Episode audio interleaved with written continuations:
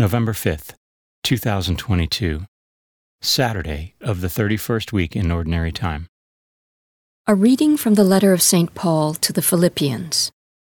Brothers and sisters, I rejoice greatly in the Lord that now, at last, you revived your concern for me. You were, of course, concerned about me, but lacked an opportunity.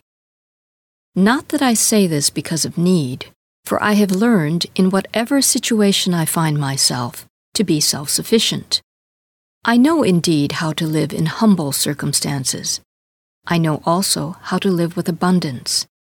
In every circumstance and in all things, I have learned the secret of being well fed and of going hungry, of living in abundance and of being in need. I have the strength for everything through Him who empowers me. Still, it was kind of you to share in my distress. You Philippians indeed know that at the beginning of the gospel, when I left Macedonia, not a single church shared with me in an account of giving and receiving, except you alone. For even when I was at Thessalonica, you sent me something for my needs, not only once, but more than once. It is not that I am eager for the gift. Rather, I am eager for the profit that accrues to your account. I have received full payment, and I abound. I am very well supplied because of what I received from you through Epaphroditus a fragrant aroma, an acceptable sacrifice pleasing to God.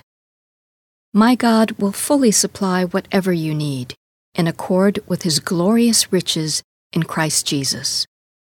The Word of the Lord. The Responsorial Psalm. The response is Blessed the man who fears the Lord. Blessed the man who fears the Lord, who greatly delights in his commands. His posterity shall be mighty upon the earth, the upright generation shall be blessed.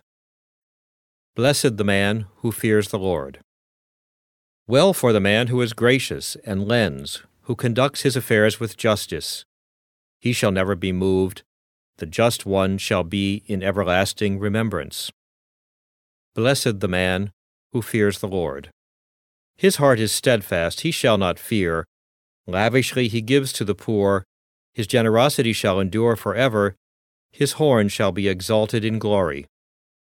Blessed the man who fears the Lord. A reading from the Holy Gospel according to Luke.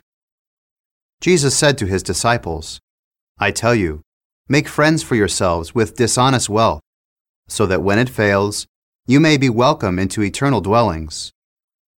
The person who is trustworthy in very small matters is also trustworthy in great ones, and the person who is dishonest in very small matters is also dishonest in great ones. If, therefore, you are not trustworthy with dishonest wealth. Who will trust you with true wealth?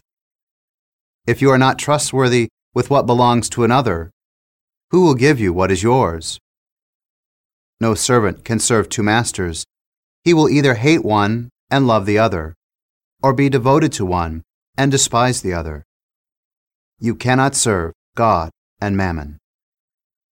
The Pharisees, who loved money, heard all these things and sneered at him. And he said to them, You justify yourselves in the sight of others, but God knows your hearts. For what is of human esteem is an abomination in the sight of God. The Gospel of the Lord.